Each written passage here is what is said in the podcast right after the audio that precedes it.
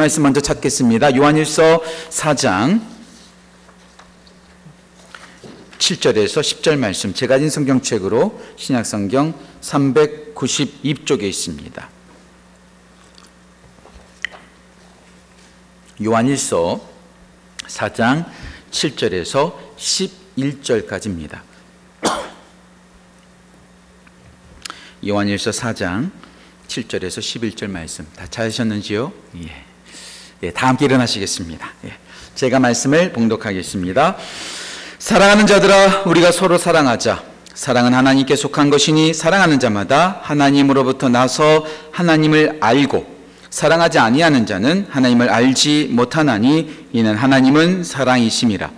하나님의 사랑이 우리에게 이렇게 나타난 바 되었으니 하나님이 자기의 독생자를 세상에 보내심은 그로 말미암아 우리를 살리려 하심이라. 사랑은 여기 있으니 우리가 하나님을 사랑한 것이 아니요 하나님이 우리를 사랑하사 우리 죄를 속하기 위하여 화목제물로 그 아들을 보내셨음이라. 사랑하는 자들아 하나님이 이같이 우리를 사, 이같이 우리를 사랑하셨은즉 우리도 서로 사랑하는 것이 마땅하도다. 아멘. 하나님의 말씀입니다. 자리에 앉으시겠습니다. 오늘 제목부터 벌써 힌트가 나왔기 때문에 이 질문이 여러분들한테 큰 의미가 없을 수 있을지 모르겠지만 여러분들이 가장 듣고 싶은 말이 있다면 어떤 말을 듣고 싶습니까? 어떤 말이 가장 우리의 마음을 설레게 할까요? 아픈 분들을 섬겼던 병동에서 섬기시는 분들이 했던 말인데요. 아, 죽기 전에 듣고 싶은 말이 네 가지가 있다고 합니다. 첫 번째가 I'll miss you. 당신이 그리울 거예요. 두 번째가 Thank you. 고맙습니다. 세 번째가 I forgive you. 당신을 용서합니다. 다 아름다운 말들이 있죠. 하지만 그 중에도 뭐니 뭐니 해도 가장 많이 듣고 싶어 했던 말은 마지막 네 번째 I love you. 네, 사랑합니다. 사랑해요. 이 말을 가장 듣고 싶어 하다라는 것이죠. 여러 설문조사에서도 가장 당신이 듣고 싶은 단어와 당신이 가장 듣고 싶은 말이 뭡니까? 라고 말할 때 거의 대부분 20% 30분 거의 절반 이상이 사랑이라고 대답하는 경우가 참 많습니다. 이제는 사랑이라는 말을 들어도 설레지 않고 사랑이라는 그 단어 자체가 어떻게 보면 퇴색했는지 모르겠지만 그럼에도 불구하고 우리의 삶 가운데 가장 중요한 것 중에 하나가 저는 사랑이라고 확신합니다. 아니요. 사랑이 우리의 삶의 모든 것이 된다고 해도 저는 과언이 아닙니다. 저희가 존재하는 이유가 뭐죠? 바로 사랑의 결과죠. 아버지와 어머니의 사랑의 결과로 우리가 여기 지금 와 있는 것입니다. 그리고 우리가 여기까지 또 살아올 수 있었던 것도 누군가의 사랑을 받았기 까닭에 여기 와 있는 거죠. 사랑으로 우리를 돌봐주었고, 사랑으로 우리를 먹여주었고, 사랑으로 우리를 입혀주었고, 사랑으로 우리를 살 수 있게 도와주는 누군가의 사랑이 있었기 까닭에 여기 와 있는 거죠. 목사님, 전 사랑받지 못했어요. 전 참 사랑이 부족했던 사람이었어요. 아니요. 여러분들 여기 지금 살아 숨쉬고 있다는 것만으로 여러분들은 정말 놀라운 사랑을 받으신 분들입니다. 그리고 우리가 사랑으로 시작됐고 여기까지 온 것도 사랑이라면 앞으로 살아, 살아가는 것도 사랑 때문에 살아간다라는 거죠. 제가 자주 말씀드리죠. 제가 젊었을 때 치기 어린 생각이었습니다. 참 잘못된 생각이라는 생각이 들어요. 전 이런 생각을 했어요. 뭐 오래 살 필요 뭐 있어? 예수님 믿었으면 이제 천국 가는 건데 오래 살 필요 없어. 나 오래 살고 싶지 않아. 이런 생각을 했던 적이 있었습니다. 치기 어린 생각이었죠. 장수의 복에 대해서 참 허참, 하, 하찮게 여겼던 경우, 경험이 있었습니다. 하지만 저의 그런 생각이 완전히 바뀌었던 때가 있습니다. 그때가 바로 2013년 저의 첫 딸이 태어날 때였어요. 딸이 딱 태어난 순간부터 아, 나 건강해야 되겠구나. 제 딸이 대학교 갈 때 제가 환갑입니다. 늦지막하게 아빠가 돼가지고 얘가 대학 갈 때까지 내가 살아 있어 줘야지. 아니 얘가 결혼해서 결혼시장에 들어갈 때 그래도 아빠가 옆에 있어 줘야지. 아니 그 전까지는 오래 사는 것에 대한 생각을 안 했는데 딸이 생기고 딸이 태어나면서 제가 아빠가 되다 보니까 내가 오래 살아야겠다는 생각이 들더라고요. 아 사랑이 우리를 살게 하는구나. 사랑이 우리 가운데 비전을 주는구나. 사랑이 우리 가운데 소원을 주는구나. 예, 우리가 시작한 것도 사랑이요. 여기까지 있는 것도 사랑이요. 우리가 살아가는 것 또한 사랑이고, 우리의 모든 것이 어찌 보면 사랑으로 설명된다고 볼 수 있다는 거예요. 사랑보다 중요한 거 없습니다. 사랑이 가장 중요합니다. 그리고 사랑이 중요하다고 저만 말하는 것이 아니라 세상만 말하는 것이 아니라 성경 말씀 속에서도 사랑이 중요하다. 사랑이 가장 중요하다고 말합니다. 여러분들 사랑이 가장 많이 나오는 성경책 말씀이 어디 있죠? 고린도전서 13장 사랑장이라고 하죠. 그런데 이 사랑장 고린도전서 13장 바로 이전에 뭐가 있냐면 고린도전서 12장 흔히 말하는 은사장이 있습니다. spiritual gifts. 예, 은사장이 있어요. 그 은사장에서 아홉 가지의 은사가 등장합니다. 아홉 가지의 은사. 자, 차례대로 설명해 드릴까요? 아홉 가지 은사가 뭔지? 지혜의 말씀, 지식의 말씀, 믿음, 병을 고치는 것, 능력을 행하는 것, 예언을 하는 것, 영을 분별하는 것, 방언을 하는 것, 방언을 통역하는 것, 이 아홉 가지가 등장합니다. 그리고 나서 12장을 마지막 마무리할 때 12장 31절로 12장이 끝나고 13장 1장 1절 사랑장으로 딱 건너가는 그 순간에 사도 바울이 성령을 통해서 이렇게 말합니다. 너희는 더욱 큰 은사를 사모하라. 더욱 큰 은사. 아홉 가지 은사. 여러분 한번 생각해 보세요. 지혜의 말씀과 지식의 말씀, 영을 분별하고 병든 자를 고치고 능력을 행하고 얼마나 놀라운 어썸한 능력입니까? 그런데 너희들은 더 큰 은사를 사모하라는 거예요. 그게 뭐예요? 13장 1절부터 사랑. 열 번째 완전수죠. 어찌 보면. 사랑이 가장 중요하다는 거예요. 그러면서 뭐라고 말하죠? 13장 1절에서 아무리 너희가 천사의 말을 하고 놀라운 말을 한다 할지라도 사랑 없으면 소리 나는 꽹과리와 같다. 예, 사랑 없는 설교 소음과 같다라는 거예요. 아무리 설교 잘하고 아무리 지혜의 말씀을 잘 가르치시고 지식의 말씀을 잘 가르친다 할지라도 거기에 사랑 없으면 시끄러운 소리에 불과하다라는 거예요. 2절에서는 뭐라- 뭐라고 말하죠? 산을 옮길 만한 믿음과 능력이 있어도 사랑 없으면 아무런 소용없다. 능력 많다 할지라도 거기에 사랑 없으면 저는 감히 이렇게 표현하고 싶어요. 폭력이다. 힘은 있는데 그 힘에 사랑이 없다면 그 힘으로 다른 사람들을 고달프게 만들 수 있고 압제할 수 있고 오히려 절망에 빠뜨릴 수도 있다라는 거예요. 여기서 끝나지 않습니다. 세 번째 고린도전서 13장 3절에서 너희가 구제할지라도 몸을 불사르게 내어준다 할지라도 얼마나 대단합니까? 희생을 하고 구제를 한다 할지라도 거기에 사랑이 없다면 아무 소용없다. 사랑 없는 구제, 사랑 없는 희생, 제가 좀 막말할게요. 쓰레기입니다, 쓰레기. 왜요? 사랑 없이 구제하는 것은 자기를 드러내는 것입니다. 사랑 없이 희생하는 것은 자기가 스타가 되는 거예요. 냄새 나요. 악취가 나요. 쓰레기라는 거죠. 이번 설교를 준비하면서 참 힘들었어요. 목사님, 하나님, 제가 설교 잘하는 목사 되려고 하지 말고 사랑 많은 목사 되게 해주세요. 사역 잘하는 목사 되지 않게 하시고 사랑하는 목사 되게 해주세요. 왜 그럴까요? 왜 그럴까요? 우리 예수님은 우리 가운데 사역자라는 탁월한 사역자를 찾지 않으십니다. 누구를 찾으실까요? 사랑하는 사람을 찾으세요. 어디서 볼 수 있을까요? 요한복음 21장에서 철저하게 실패했던 베드로에게 예수님께서 찾아가셔서 그를 다시 회복시키실 때 뭐라고 물어보시죠? 너 산상수훈 외워봐. 너 주기도문 외워봐. 너 병든 자 고칠 때 어떻게 고쳤는지만 한번 보여줘봐. 시범 보여봐. 전도 폭발 다 외워봐. 아니에요. 예수님께서 물어보신 건 딱 하나. 요한의 아들 시몬아, 여기 있는 사람들보다 네가 나를 더 사랑하느냐? 좀 지식 부족할 수 있어요. 좀 힘이 없고 서투를 수 있어요. 하지만 사랑이 있으면은요, 하게 되더라고요. 사랑하면은요, 헌신하게 되더라고요. 한신 사랑이 사랑이 있으면은요, 물불 가리지 않게 되더라고요. 오늘 주님께서 저한테 물어보시는 것 같아요. 종수의 아들 광아, 너 나를 사랑하니? 여러분들에게도 물어보시는 것 같아요. 나의 사랑하는 딸, 나의 사랑하는 아들아, 너도 나를 사랑하니? 사역자라는 사역꾼을 찾으시는 것이 아니라 말 잘하는 사람 찾는 것이 아니라 잘 암기하는 사람 찾으시는 것이 아니라 돈 많은 사람 찾으시는 것이 아니라 경험이 많은 사람 찾으시는 것이 아니라 사랑하는 사람을 찾고 계시다라는 거예요. 그런데 이따가도 마지막에 나누겠지만 예수님께서 베드로에게 사랑하느냐 물어보신다는 것은 가장 중요한 전제 조건이 있습니다. 그게 뭔지, 아세요? 사랑하느냐고 묻는 사람들의 가장 큰 특징은 뭐냐면 자기가 사랑하니까 사랑하냐고 묻는 거예요. 내가 사랑하지 않는다면 사랑하는지 물어볼 필요도 없어요. 사랑을 확인할 필요도 없어요. 내가 사랑하니 너도 사랑하느냐 물어보는 거예요. 지금 베드로에게 예수님께서 너 나를 사랑하니? 라고 물어보신다는 것은 나는 너를 사랑하는데 라는 말이 앞에 생략되어 있는 거예요. 나는 너를 사랑하는데 너도 나를 사랑하니? 물어보는 거예요. 우리 예수님은 우리를 사랑하세요. 그리고 예수님도 우리가 사랑하기를 원하세요. 왜 그럴까요? 예수님께서 사랑으로 오셨기 때문에. 대강절 기간입니다. 12월 첫 번째 주에는 우리가 소망으로 오신 예수님을 함께 만났어요.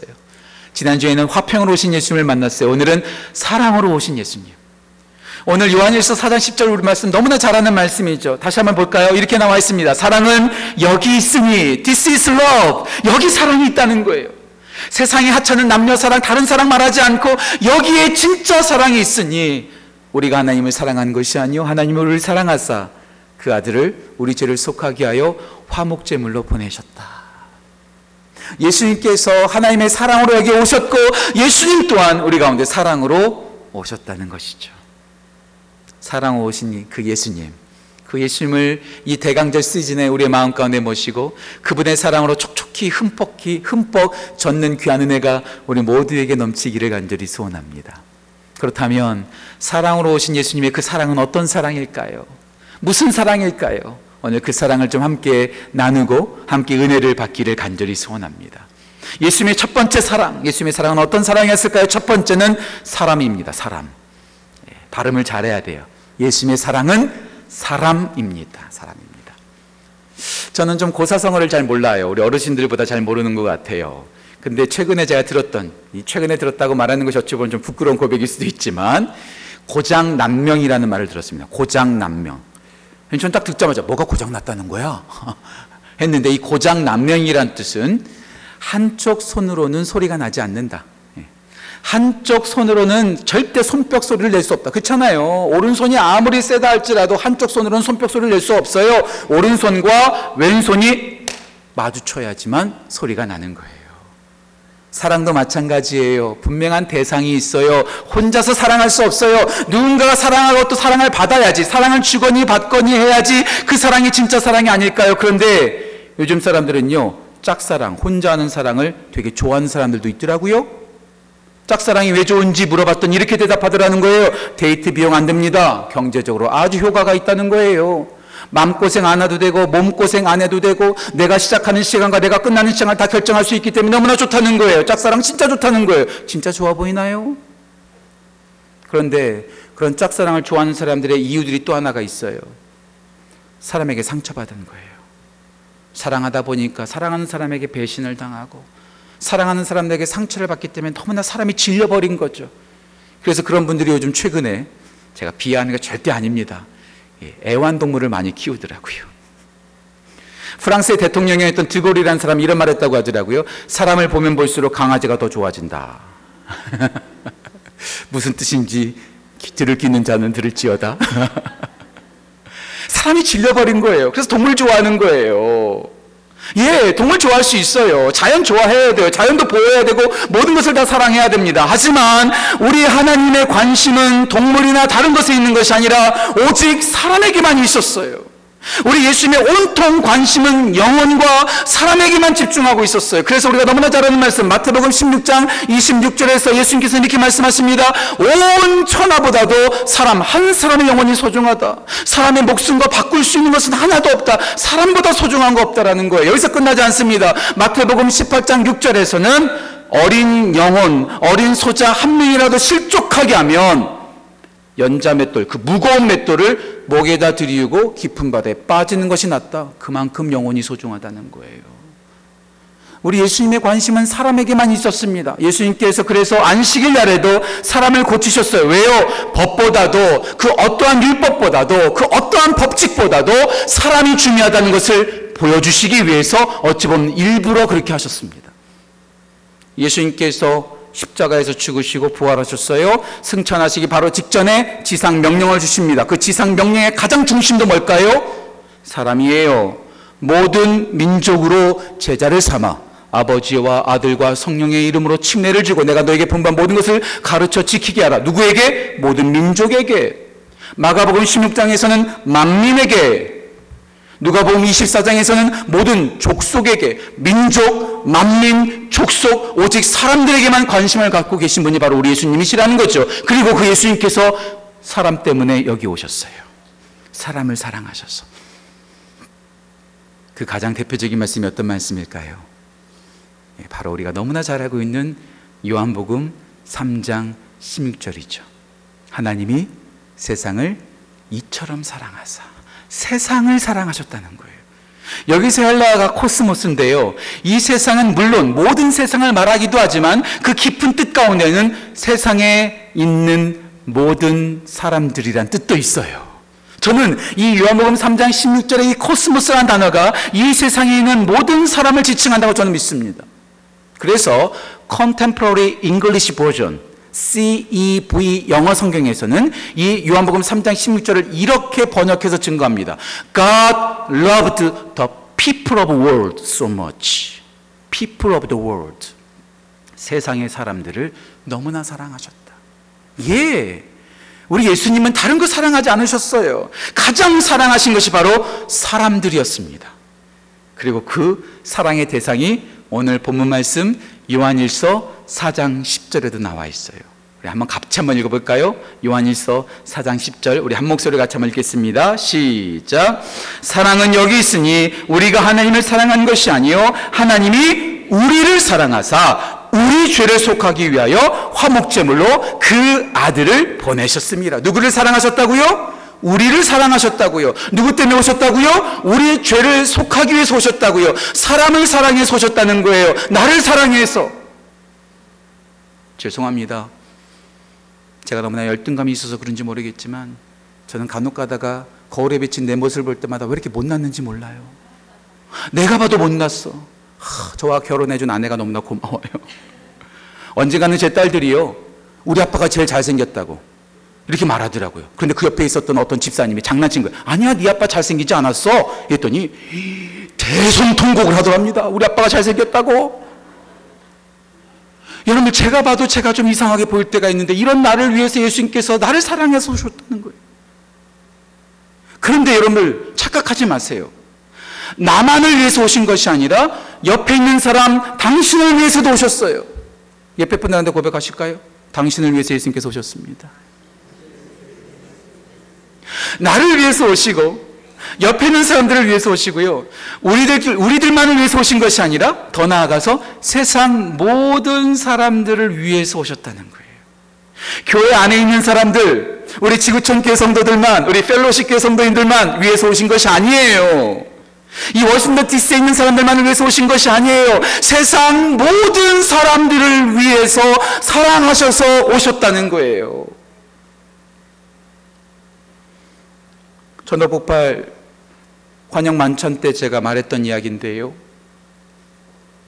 1997년도 2월 달에 제가 처음으로 단기 선교 해외 여행을 떠났었습니다. 해외 여행 해외 여행을 처음 가는 것이었고 그게 단기 선교였어요. 그 나라가 어떤 나라였냐면 방글라데시였습니다. 당시에 최고로 못 사는 가장 못 사는 나라. 해외 첫 번째 선교 여행이 가장 못 사는 나라였습니다. 공항에 도착하자마자 저희가 깜짝 놀랐어요. 수많은 어린이들이 몰려드는데요. 와, 돈 달라고, 돈 달라고. 한국말을 알아요. 돈, 돈, 돈, 돈, 돈, 돈 주세요, 돈 주세요. 얼마나 충격을 받았는지 몰라요. 수많은 사람들이 외국인들한테 들러붙어가지고 정말 돈 달라고, 도와달라고 막 외치는데 우리가 너무나 당황했어요. 그들을 해치고, 해치고, 해치고 숙소까지 왔습니다. 첫날 일정을 마쳤어요. 첫날 일정을 마치고 다 함께 선교원 선교 팀원들이 모여가지고 함께 간증하는 시간이었는데 제가 그때 어떤 담당이 어떤 담당이었냐면 녹음 담당이었어요. 녹음 담당. 최근에 그때 그 첫날 녹음했던 그 녹음을 제가 발견해가지고 들었습니다. 제가 그 녹음을 들으면서 얼마나 은혜 받았는지 몰라요. 그 녹음기에 있는 한 자매 이름이 김현주예요. 김현주라는 자매 지금 한국에서 전도사 사역을 하고 있더라고요. 그분이 그 자매가 이런 고백을 하는 거예요. 제가 그 고백을 그대로 딕테이트해서 제가 한번 여러분한테 소개해 드릴게요. 그 자매가 이렇게 고백하더라고요. 우리가 자주 기도하기를 주 예수여 어서 오시옵소서 하잖아요. 그런데 오늘 저는 그 기도를 하지 말아야겠다는 생각을 했어요. 공항에서 본 수많은 어린아이들과 방글라데시 사람들을 보면서 저도 모르게 하나님, 조금만 더 늦게 오세요라고 기도했어요. 지금 오시면 저 사람들 어떻게 해요? 빨리 오시면 저 사람들 복음 듣지 못하고 죽잖아요. 하나님 좀 늦게 오세요. 더 늦게 오세요. 제가 복음 전할게요. 제가 그들의 사랑으로 나아갈게요. 예, 그래요. 우리나라 사람들만 하나님께서 사랑하셔서 예수님을 보내신 것이 아닙니다. 우리 교회 사람들만 사랑해서 예수님께서 오신 것이 아닙니다. 세상 모든 사람들을 사랑하셔서 우리 모두를 위해서 여기에 오셨다는 거예요. 내가 그 사랑을 알 뿐만 아니라 주인은 그 사람들의 사람들 아직도 그 사랑을 모르는 사람들에게 그 사랑을 전하고 나누어야 하는 의무가 우리 모두에게 있다는 것이죠. 우리에게 오신 예수님은 사람을 사랑하셔서 오셨습니다. 두 번째, 예수님의 사랑은 사귐입니다. 사귐, 사귐이에요, 사귐. 제가 여기서 처음에 사역했었던 것이 바로 청년부 사역이죠. 청년부 사역했었을 때 한 청년이 있었습니다. 정말 잘생긴 청년이에요. 우리 교회 이경호 집사님 아들, 예, 재선군. 여러분 다 아시죠? 정말 잘생겼어요. 우리 교회 공유였습니다. 공유. 지구촌의 공유. 아, 너무 잘생겼어요. 광고도 너무 잘하고요. 근데 이 청년이 어렸을 때 축구를 했다는 거예요.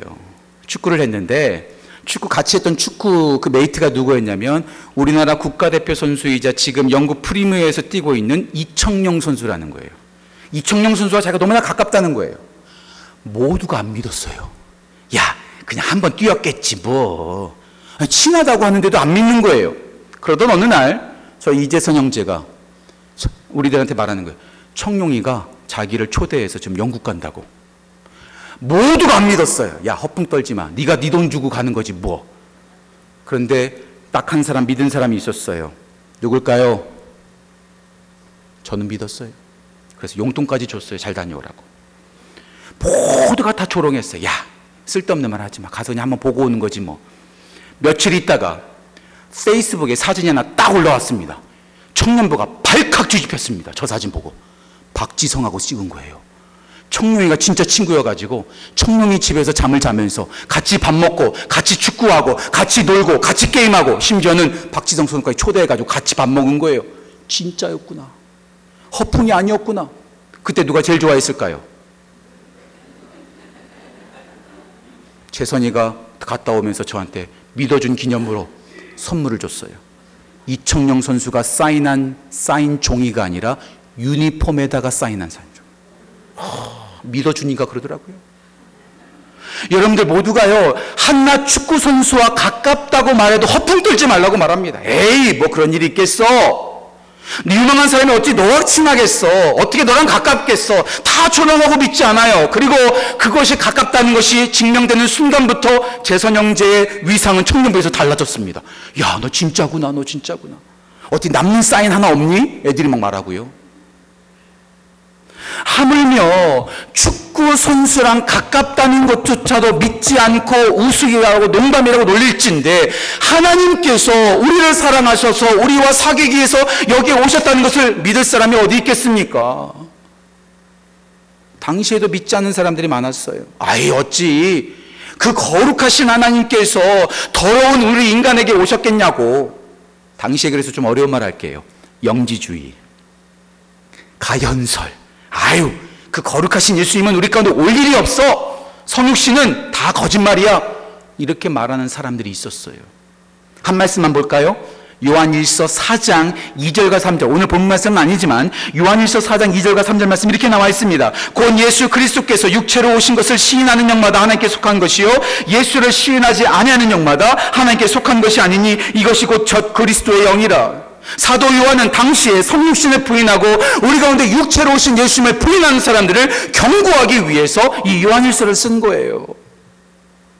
그 하나님이신 예수님께서 우리를 사랑하셔서 우리와 교제하기 위해서 여기에 오셨다는 거예요. 어떻게 오셨을까요? 오늘 본문 말씀은 아니지만 요한일서 1장 1절 말씀 보실까요? 이렇게 되어 있습니다. 제가 읽겠습니다. 태초부터 있는 생명의 말씀에 관하여는 우리가 들은 바요, 눈으로 본 바요, 자세히 보고 우리 손으로 만진 바라. 눈으로 보고, 귀로 듣고, 손으로 만지고, 자세히 보았다.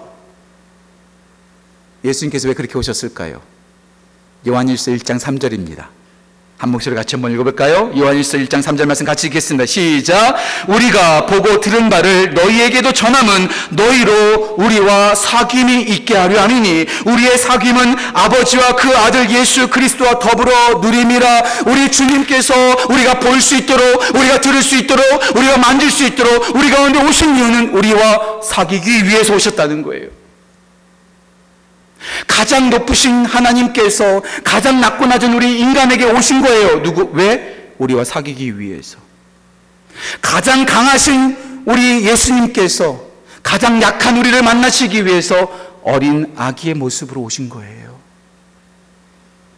가장 부유하시고 가장 충만하신 우리 예수님께서 가장 가난하고 아무것도 가진 것 없는 우리를 만나시기 위해서 그 더러운 말구유에 누이실 정도로 오셨다는 거예요. 예수님께서 만약에 가장 높은 왕의 자리로 오셨다면 우리 같이 평범한 사람들은 예수님 가까이도 근접하지 못했을 거예요. 예수님께서 만약에 가장 강한 장수의 모습으로 오셨다면 우리는 그 앞에서 벌벌 떨 거예요. 만약 예수님께서 가장 부자로서 가장 호화로운 집에 오셨다면 우리는 그분 앞에 나갈 때마다 항상 부끄럽고 초라하고 항상 자기 절망적일 거예요. 하지만 우리 예수님은 가장 낮은 모습으로, 가장 연약한 모습으로, 그리고 가장 보잘 것 없는 모습으로 오셔서 어떠한 특정한 사람들과 만나기 위해서 오신 것이 아니라 우리 모두를 만나기 위해서 오셨다는 거죠. 그리고 교제하면 교제할수록 어떻게 되죠? 하나님을 더 깊이 알아가게 되는 거예요. 오늘 본문 7절 말씀에 이런 말씀이 있습니다. 요한일서 4장 7절 말씀 제가 읽어드릴게요. 이렇게 나옵니다. 사랑은 하나님께 속한 것이니 사랑하는 자마다 하나님으로부터 나서 하나님을 어떻게 한다고요? 알고. 성경에서 나오는 모든 알고는요, 거의 지식적으로 아는 것이 아니라 경험적으로 아는 것입니다. 경험적으로. 예수님과 사귀고 예수님과 교제하다 보니 하나님을 더 깊이 알아가는 거예요. 그래서 예수님께서 이렇게 말씀하셨죠. 요한복음 15장 15절 말씀 난 너희를 종이라 하지 아니하노라. 종은 아버지가 하는 일을 알지 못하나 난 너희를 친구라 하였노니 내가 아버지의 모든 것을 너희에게 알게 하리라. 우리 예수님께서 자꾸 제 귀에 속삭속삭 말씀하시는 거예요. 하나님은 이런 분이야. 내가 너를 이렇게 사랑해. 내가 너와 이렇게 교제하고 싶어. 내가 너와 이렇게 사귀고 싶어. 그러니까 자꾸 말씀하시는 것이죠. 아유, 설교 시간이 참 부족한데 이거 얘기는 좀 해야 될 것 같아요. 브레넌 매닝이라는 분이 계십니다. 제가 참 좋아하는 작가예요. 이분이 쓴 책 가운데 아바의 자녀라는 책이 있습니다. 아바의 자녀. 이 책에서 아주 감동적인 저에게는 참 감동적인 이야기를 하나 어, 제가 읽었던 기억이 있습니다. 어떤 할아버지가 기도를 하고 싶은 거예요. 기도를. 몸은 너무나 쇠약해서 날마다 누워 있어야 되는데 하나님께 기도하고 싶은데 기도하는 방법을 잘 모르는 거죠. 그래서 목사님한테 목사님 어떻게 하면 기도할 수 기도할 수 있을까요? 어떻게 하면 기도를 잘할 수 있을까요? 근데 이 목사님이 참 지혜로우셨던 것 같아요. 다른 방법 말하지 않고 아, 할아버지 침대에 누워 계실 때 머리맡에다가 의자 하나를 갖다 놓으세요. 그리고 그 의자에 예수님께서 앉아 계신다 생각하고 그 의자를 향해서 이렇게 말을 한번 해보세요. 그게 기도예요. 하나님과 대화하는 게 기도예요. 예수님과 대화하는 게 기도예요. 한번 그렇게 한번 해보세요. 할아버지가 그 얘기를 듣고 실천하기 시작했어요. 하, 목사님 기도가 너무 잘 됩니다. 너무나 감사합니다. 시간이 지나고 또 지나고 우리 할아버지가 요양원에서 자꾸 몸이 쇠약해지시는 거죠. 교회를 나올 수 없는 이 지경까지 이르렀어요. 어느 날 그 할아버지의 딸에게서 전화가 왔습니다. 목사님, 저희 아버지가 운명하셨어요. 하나님 나라 가셨어요. 목사님, 장례식 좀 인도해 주실 수 있으세요? 예, 당연히 하죠. 제가 당연히 인도하겠습니다. 근데 갑자기 딸이 이렇게 말하는 거예요. 근데 목사님, 목사님, 저희 아버지가 조금 이상해요. 뭐가 이상해요? 그랬더니 그때 운명하셨을 때 그 요양원에서 있었던 분들이 아버지가 참 이상한 자세로 운명하셨다는 이야기를 해주셨어요. 목사님이 어떤 자세인데요? 아버지 머리맡에 의자가 하나 있고 그, 자, 그 의자 위에 아버지가 침대 밖으로 머리만 내밀고 의자에다가 머리를 올리고 잤다는 주무 돌아가셨다는 거예요. 뭘까? 뭘까? 그 목사님은 이렇게 해석하더라고요. 목사님께서 알려주신 방법대로 그 의자에 예수님이 앉아 계시다고 믿고 날마다 대화한 거예요. 그리고 숨지는 그 순간까지도 대화한 거예요. 그리고 예수님이 너무 좋아서 그 예수님이 앉아 계시다고 믿는 그 의자에 자기의 머리를 얹은 거죠. 예수님의 그 무릎 위에 자기의 머리를 얹기까지. 죽는 그 순간까지 예수님과 함께 사귀고 이야기하고 교제하시다가 하나님께로 가셨다는 거예요. 와, 이게 하나님과 예수님과의 사랑의 교제구나. 그래요. 예수님께서 나를 사랑하셔서 너를 사랑하셔서 우리를 사랑하셔서 세상 모두를 사랑하셔서 이 땅에 오셨습니다. 그리고 그냥 오셔서 그냥 가신 것이 아니라 우리와 친밀한 사귐 단계까지 우리와 함께 하셨다라는 것이죠. 예수님은 사람을 사랑하셨습니다. 그리고 우리와 사귐을 가지셨습니다. 마지막 세 번째. 예수님의 사랑은 살림입니다. 살림, 살림, 살림. 우리는 다 죽기 위해서 살아요. 어떤 분은 더 직접적으로 말하더라고요. 오늘은 죽음과 하루 더 가까워진 날이다. 아유, 이렇게 무서운 말이 있어요? 오늘은 죽음과 하루 더 가까워진 날이다. 우리는 죽기 위해서 산다. 예, 맞아요. 우린 죽기 위해 살아요. 어제보다 오늘이 죽음보다 하루 더 가까워진 날이에요. 예, 진짜 우린 다 죽음을 맞이할 거예요. 그런데 우리가 다 죽을 것을 알지만 우리 가운데 소망이 하나 있죠. 그래도 편안히 죽었으면 좋겠다. 그렇지 않아요, 여러분들? 편안히 복되게 죽고 싶다라는 소망이 있지 않습니까? 그래서 우리 어르신들 사이에 이런 유머 있죠. 9988234 들어보셨어요? 9988234 99세까지 팔팔하게 살다가 이틀 알, 아, 앓고 세 번째 날 죽는다. 그래서 9988234 9988234로 살기 위해서 우리 가운데 1, 10, 100, 1000, 만의 삶이 있어야 된다고 말하더라고. 먼저 아세요? 알려, 알려드릴까요? 복되게 죽기 위해서. 하루에 한 가지 좋은 일하고, 열 사람을 만나고, 백 글자를 쓰고, 천 글자를 읽고, 만보를 걷는다. 그러면 9988234가 된답니다. 한번 해보세요. 믿져야 본전이니까. 우리 모두는요, 죽기 위해서 살지만, 복되게 죽기를 바라고요, 편안하게 죽기를 바라고요, 정말로 나 자신이 정말 행복하게 죽기를 바래요. 그런데, 죽기 위해서 오셨는데, 비참하게 죽기 위해서 오신 분이 계세요. 처절하게, 고통스럽게, 저주받으면서 죽기 위해서 오신 분이 계세요. 그분이 누굴까요, 여러분들? 예수님이시죠, 예수님. 예수님은 죽기 위해서 오신 것 맞는데 처참하게 비참하게 저주스럽게 죽기 위해서 오셨어요. 왜? 우리를 살리시기 위해서. 우리를 살리시기 위해서. 오늘 본문 말씀 4장 9절 말씀 보실까요? 4장 9절 이렇게 나와 있습니다. 하나님이 하나님의 사랑이 우리에게 이렇게 나타난 바 되었으니 하나님이 자기 독생자를 보내시면 그로 말미암아 우리를 어떻게 해요? 살리려 하심이라. 어떻게 살리실까요? 그 살리시는 방법이 10절에 나옵니다. 10절 다시 볼게요. 사랑은 여기 있으니 우리가 하나님을 사랑한 것이 아니요 하나님이 우리를 사랑하사 우리 죄를 속하게 하여 화목제물 화목제물 뭐예요? 제물로 죽는 거예요. 처절하게 모든 것이 다 찢어지는 거예요. 모든 것이 다 갈라지는 거예요. 우리를 살리시기 위해서 예수님은 죽기 위해서 처절하게 죽기 위해서 오셨다라는 것이죠. 아직 죄인된 우리를 위해서, 아직 원수된 우리를 위해서 하나님과 화목하게 하시기 위해서, 우리를 살리시기 위해서 그렇게 오셨다라는 거예요. 그래서 예수님의 죽으심은 우리의 살, 사, 사는 것이 되는 것이고, 예수님께서 맞으시는 것은 우리에게 나음이 되는 것이고, 예수님께서 징계를 받으심으로 우리가 평화를 누리게 되었다는 것이죠. 사랑으로 예수님이 좋기 위해서 오신 것이 아니라 우리를 살리시기 위해서 자기를 찢어 또 찢어 모든 것을 다 쏟아부어 우리를 살리시기 위해서 예수님께서 사랑으로 오셨다는 거예요. 그분의 오심을 기다리고 또 맞이하는 대강절이 바로 지금입니다. 사람을 사랑하시고 우리와 사귀시고 그리고 우리를 살리시기 위해서 오신 그 예수님. 저는 오늘 설교를 시작하면서 여러분한테 이런 질문으로 시작했어요. 여러분들 가장 듣고 싶은 말이 무슨 말입니까? 여러분들 가장 듣고 싶은 말이 무슨 말입니까? 그런데 여러분들 가장 듣고 싶은 그 사랑의 말을 여러분들 이미 듣고 계신다는 거 아세요? 이미 그 말이 우리 가운데 울리고 있다는 거 여러분들 아세요? 예수님께서 우리를 사랑한다고 말씀하십니다. 그 사랑을 받은 자들에게 오늘 예수님께서 우리 가운데 명령하십니다. 요한일서 4장 11절 말씀. 오늘 결론이죠. 요한일서 4장 11절 말씀 우리 한 목소리 같이 한번 읽어볼까요?